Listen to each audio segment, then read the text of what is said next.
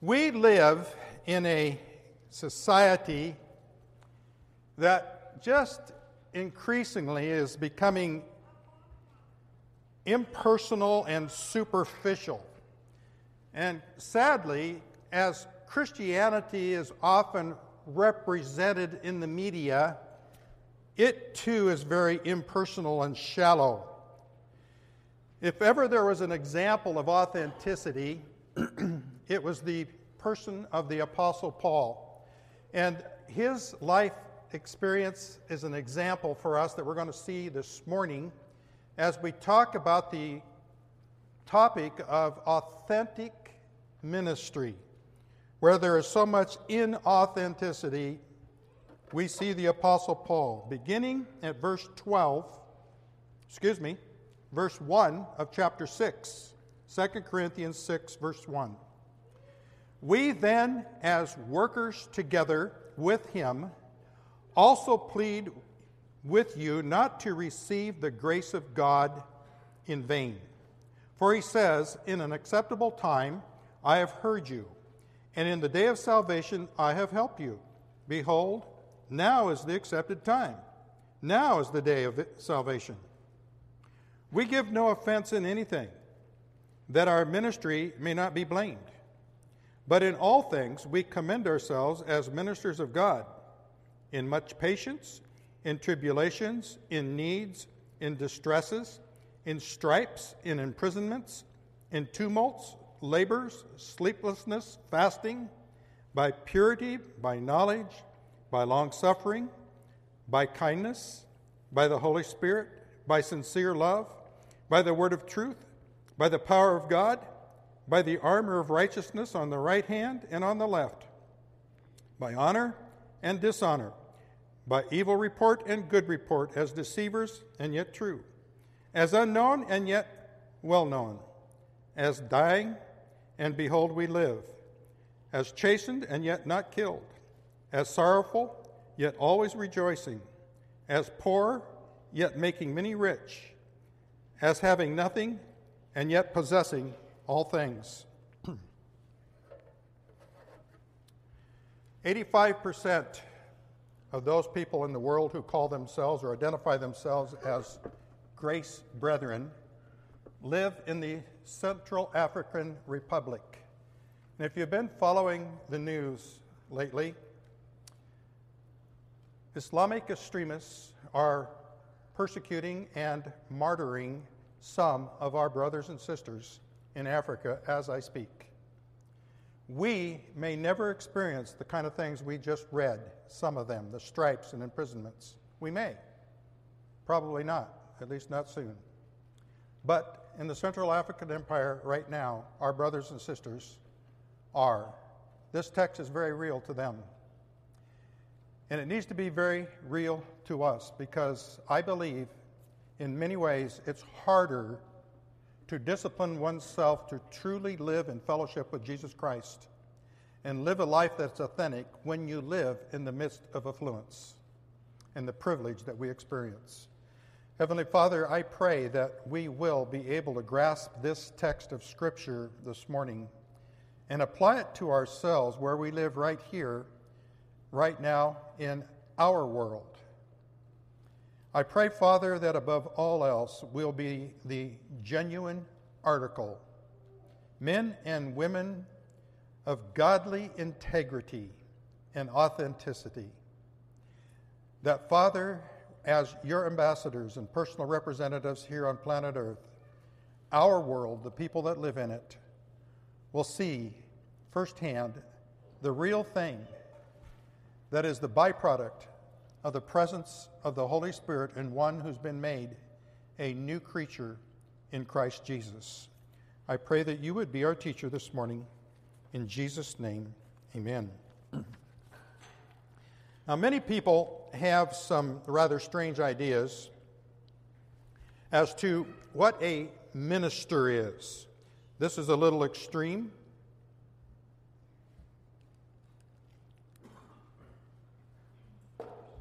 Thank you.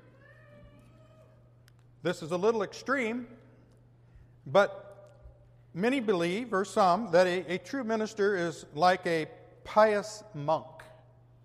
His life is filled with soft organ music in the background, angelic visitations, endless hours of quiet meditation and prayer, and there's this sort of holy aura about such a person that makes you want to whisper when you're in their presence.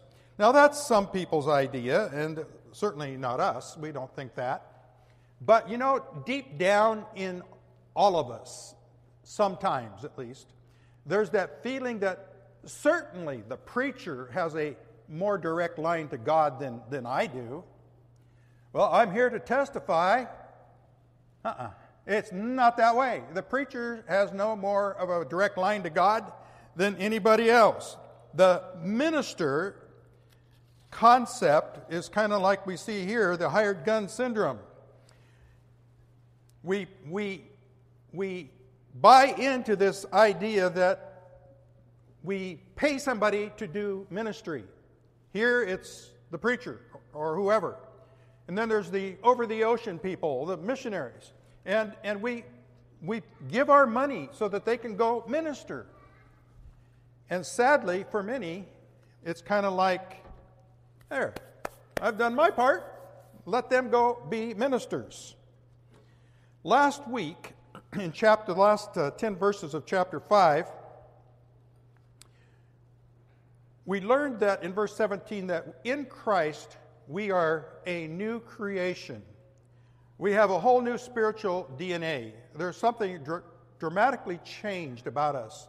It affects our attitudes, it affects our value system, our worldview, the way we look at other people. We see them as people for whom Christ died, and so on. We are also called in that last uh, few verses, ambassadors for Christ. And as we learned last week, an ambassador is somebody who is a personal representative of the one who has sent them. We are personal representatives. As new creatures in Christ, we are personal representatives of Jesus Christ here on planet Earth. And I noticed in the text, in verses uh, 11 to the end of chapter 5, the, the personal pronoun we is there 11 times. And the first word in our text today in chapter 6, verse 1 is we. We've been called ambassadors for Christ. And here in the first verse, we are called co workers with Him, Jesus. So, if we're co workers, ambassadors, ministers, verse 4 says we are ministers, what is a minister? In verse 1, the word co worker, or workers together, depending on your translation, is the idea of intentional involvement in ministry, putting forth ergon, energy. And then in verse 4 is the word servant. Diakonos, we know that word, one who waits on tables, waits for ministers, serves. Just as Jesus gave the example in Matthew 20, 28, the Son of Man, Jesus said, referring to himself, did not come to be served, but to serve and to give his life as a ransom. This first word, we, carries the idea of an awareness that we are his ambassadors, we're his co workers, along with those who have upfront ministries on Sundays and those who have across the ocean ministries. We all are equally ministers, his representatives together. No more, no less. We're all in the same boat. In Christ, we are all ministers. And uh, I don't need to say that in this church like I would in most. I think the people in this church, more than most, get that and see themselves as ministers and servants. And uh, you might want to take a, a, tour in the rooms back here before you leave. Several of our people this week, uh, yesterday I believe it was, repainted that. Really looks cool. And if you don't like the color, I think you can blame Deanna Cashman. Is that right? Ah. Well, I'll blame you. I know that you were one of the cohorts, and because uh, we talked about that in our, our home group uh, Thursday night. This is where Paul begins his description of authentic ministry. We're all in the same boat. And uh, that's ministry. What about the word authentic? I think we know what that means. We tend sometimes to think, however, that authentic means perfect. And when it comes to humans, that's not what it means. It means honest when imperfect. It means genuine, authentic, a person of integrity that even when there's failure, there's absolute transparency and admission. Uh, somebody that you have confidence in and trust because they're genuine, they're real. And that's our topic this morning. And, the, and we're given two prerequisites to authentic ministry. In verse 1, he says, As workers together with him, we plead with you not to receive the grace of God in vain. Paul is saying essentially, you received the grace of God the day you were saved. Now, as a Christian, don't turn your back on God's grace to you. Live out your life by His grace. Grace in the Christian life is God's enabling power. The Christian life is a supernatural life that cannot successfully be lived in the power of the flesh. We must depend upon the energizing of the Holy Spirit within us if we're to successfully live our Christian life. And then the next verse says, For he says, In an acceptable time I have heard you, and in the day of salvation I have helped you. Behold, now is the accepted time. Behold, now is the day of salvation. Now, in my growing up years, I heard this verse over and over in a, in a plea at the end of a, of a service for people to come forward and receive Christ as their Savior. Now is the day of salvation. Now is the accepted time. That is not what this verse is saying. That's out of context. He's talking to people who are believers. It's now is the time.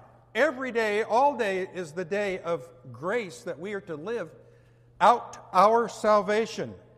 and I suspect that the most common substitute for God's grace in our lives, living out the Christian life, is the list.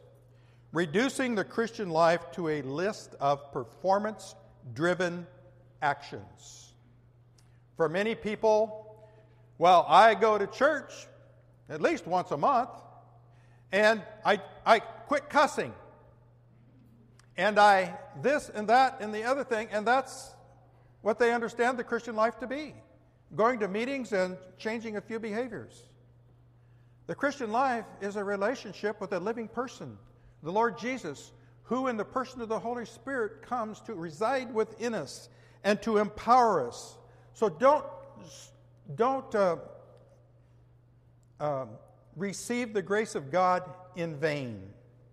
Rely upon Him, depend upon Him. To be a truly authentic minister in the body of Christ, authenticity is number one. Not de- uh, rejecting the grace of God in your life. And the second is similar to it. cultivating credibility. we give no offense in anything, that our ministry may not be blamed, but in all things we commend ourselves as ministers or servants. Intentionally living our life in such a way that you have complete credibility, first of all, in your own heart Your own heart is not accusing you. You know that your conscience is clear and pure before God, before yourself. That's where credibility begins, in your own heart, and then in the eyes of those you know. paraphrase this verse, when we commend ourselves, Paul is saying, the focus is Jesus, and we are but servants. We spare no effort in protecting our credibility and the reputation of the one we represent.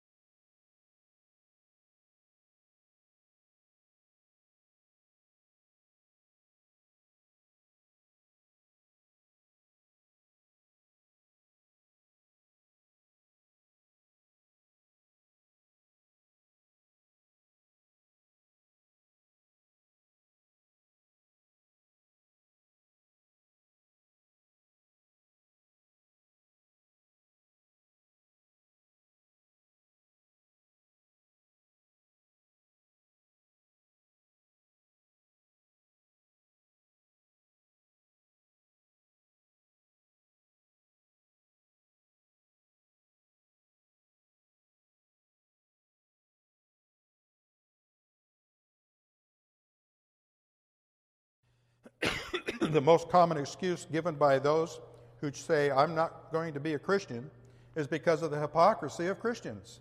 And sadly, that is often the case. so I ask, how's your, how's your credibility? How is your credibility? Maybe a little help here as we think about that.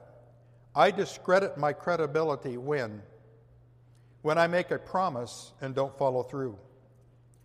I discredit my credibility when I take advantage of other people's trust. When I don't return a borrowed item promptly. When I fail to cultivate a healthy relationship with my wife or husband. When I give the impression I am something that I am not. I discredit my credibility when I exaggerate to make myself look good, when I drive a hard bargain and call it good business, when I cover up to avoid embarrassment, when I fail to return a phone call, when I say I will call you and don't. Thank you.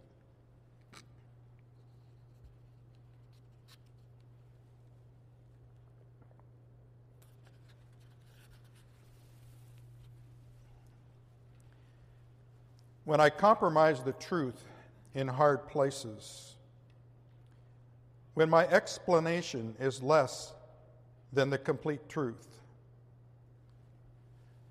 An ancient prayer from the cowardice that shrinks from new truth, from the laziness that is content with half truths, from the arrogance that thinks it knows all things. O God of truth, deliver us deliver me. To be credible in life, to be credible in ministry, does not mean that we never fall short, but when we do, we face up to it. People respect integrity. They know they can trust someone who is less than perfect if he is honest, if he follows through, if he does what he says he's going to do, even in the small things. And I don't believe I shared this one, but uh, this is uh, one that uh, means a lot to me. I discredit my credibility when I consistently arrive at 1:15 when I said I'd be there at 1.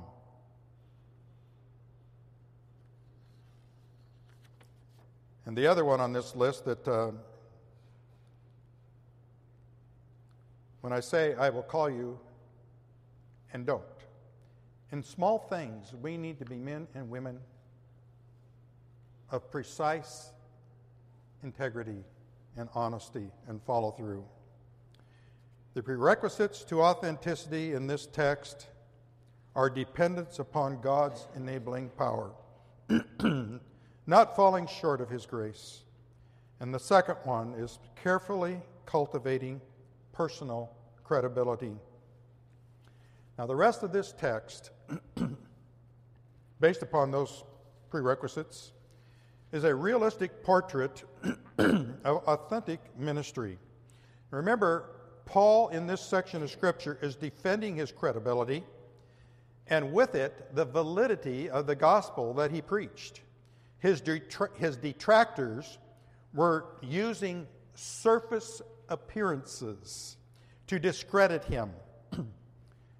Essentially, they were saying he was ugly. They were saying he didn't follow through with his word. He said his behaviors were bizarre. They, they were looking at all sorts of appearance things on the surface. So, what follows, it's as if Paul is saying, You want surface stuff, okay? We're going to take a look at the record. And there are 29 descriptive phrases in the rest of this text of his experience as a servant of Christ. Verse 4 In all things we commend ourselves as ministers of God in much patience, in tribulation, in needs, and in distresses. These two verses amount to a diary of Paul's inner life encounters. Many commentators believe that in much patience modifies everything that follows. And I think that's probably true. What in everything, his authenticity was clearly seen, and in that, he followed through. He never quit. He did what he said he was going to do, and if he couldn't, he would tell them that the plans had to be changed or whatever. He didn't leave people dangling. In every way, his patience, his follow through uh, was impeccable. Hupo mono. Hupo under. Mono to remain, to bear up under. That's the word that's translated here, patience. There's another word translated patience later on. But with the stuff of life, he approached it with patience in tribulation, in needs. The word needs is uh, talking about things you can't do without uh, food, shelter, clothing. Paul experienced those kinds of needs. And distress, a dire calamity, an extreme affliction. These are the first of 29. The internal stuff is always the hardest for me dealing with these kind of things internally and remaining, remaining patient before God. But when you face that stuff internally, you can face the external stuff. And for Paul, in stripes, verse 5, five times the Apostle Paul received 39 stripes. Many people died receiving 39 stripes one time. Five times he was beaten with, with whips, and imprisonments.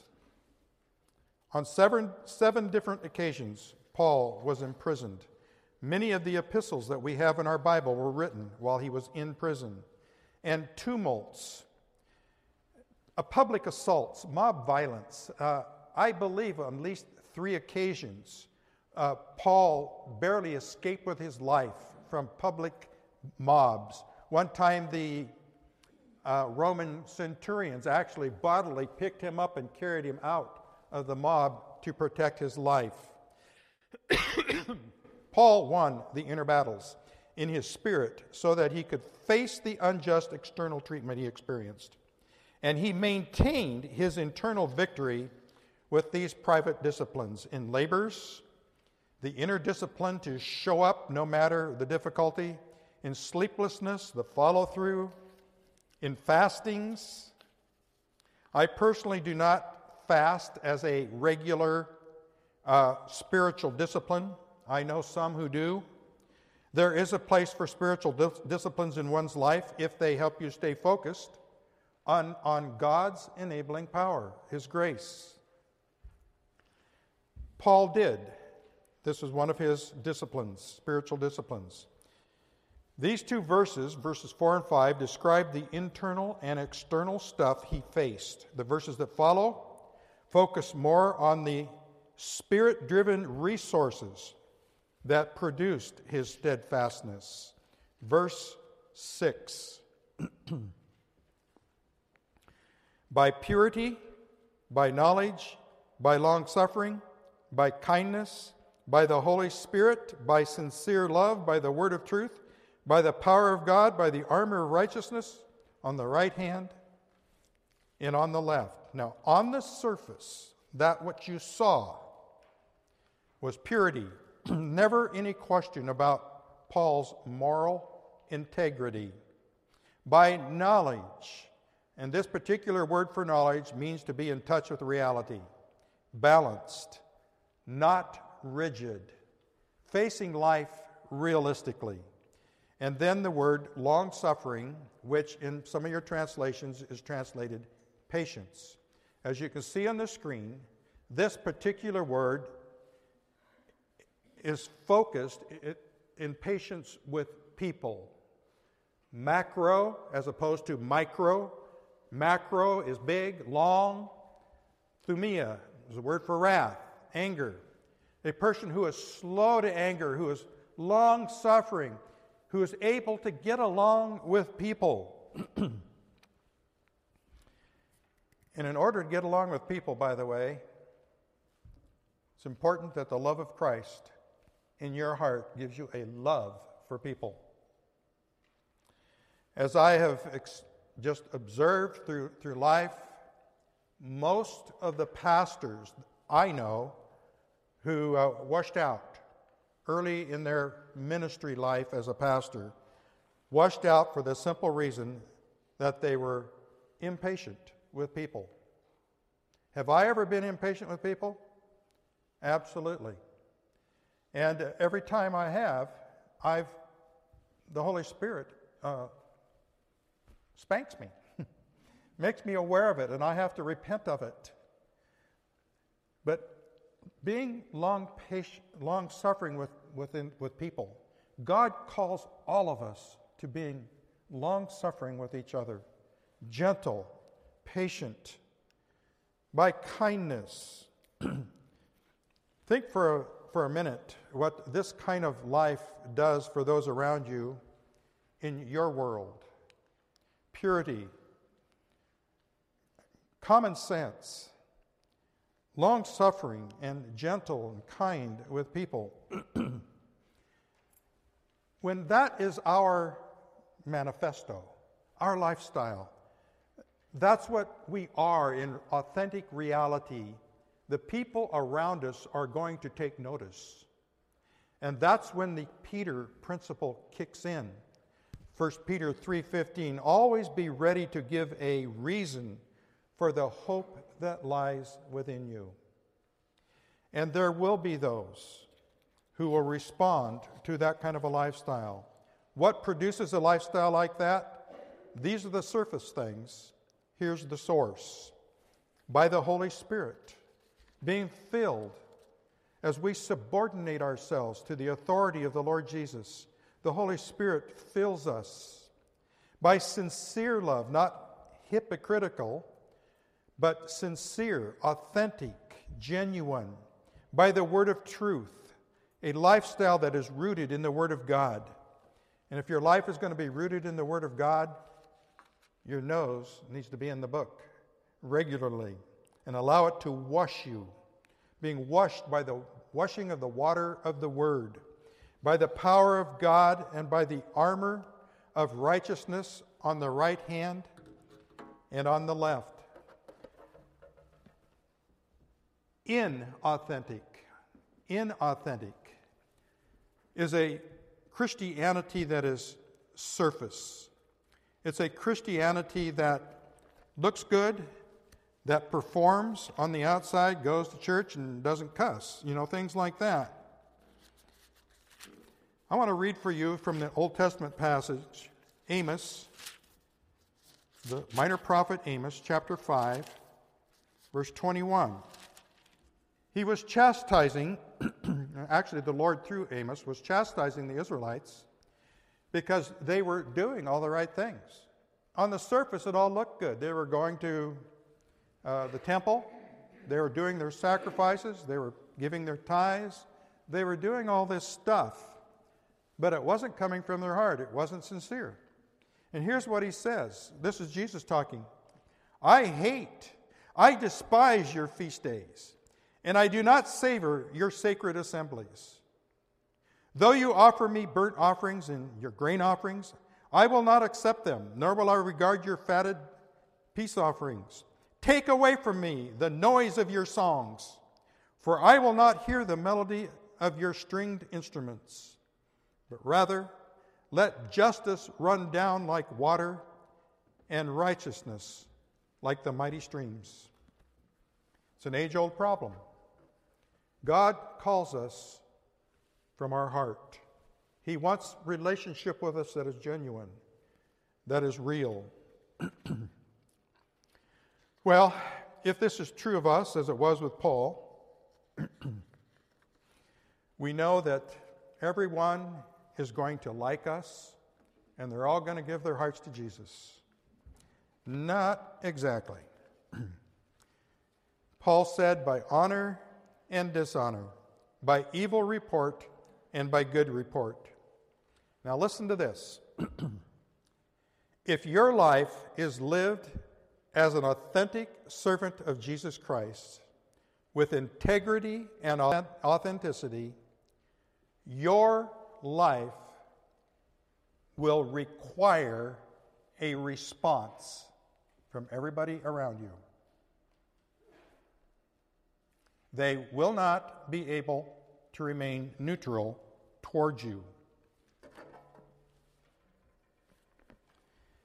Earlier in our text, back in chapter 2, we read these words For we are to God the fragrance of Christ among those who are being saved and among those who are perishing.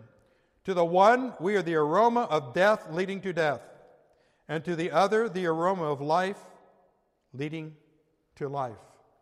If you live an authentic Christian life, people are going to respond one way or the other.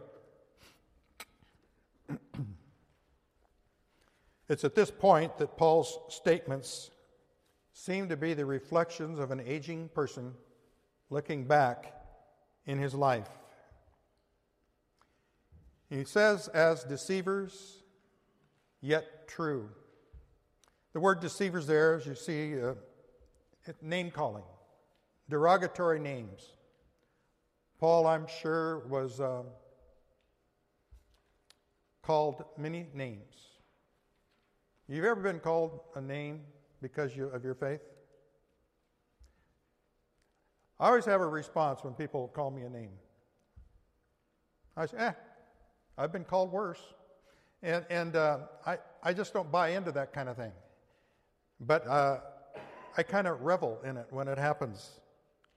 I kind of like that kind of persecution because it gives great opportunity to express faith.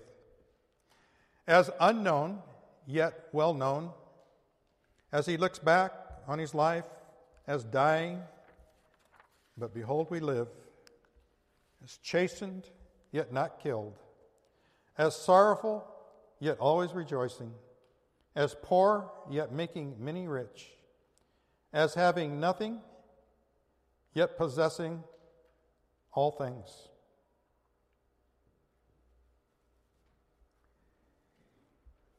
Take a minute to reflect. Where's your life going?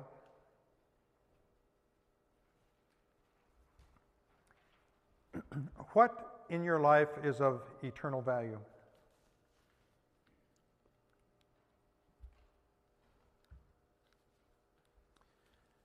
Are you just fitting Christ into your life? Or is he your life? Really think about that one. I've had to. Do I just fit Christ into my life, or is he my life? The Apostle Paul said elsewhere, For me to live is Christ, and to die is gain. The second half of that, I understand. To die is incredible gain, but to live is Christ. Think about that. Don't receive the grace of God in vain. Cultivate credibility. This whole text had to do with being real. Are we? I hope you'll think about that. And I want to leave you with two quotes from Jim Elliot, martyred missionary by the Auca Indians in Ecuador about 60 years ago. This first quote I'm sure you've heard before. He said, He is no fool who gives up what he cannot keep to gain what he cannot lose. And then he said, Wherever you are, be all there. Wholeheartedly, enthusiastically, and I want to say, authentically. Lord Jesus Christ, we are called to be real, to be genuine, authentic, sincere. And that can only be, Father, when we are not failing of the grace of God, but relying moment by moment, day by day, upon the enabling grace and power of the Lord Jesus Christ, who makes the supernatural Christian life possible as we are energized by the Holy Spirit. Lord, may we not be playing church, showing up at church, doing this and doing that activity. It's not what it's about. It's about relationship with Jesus Christ dependence upon Him, walking with Him every day, every hour, acts of worship through obedience to the one who gave His life for us.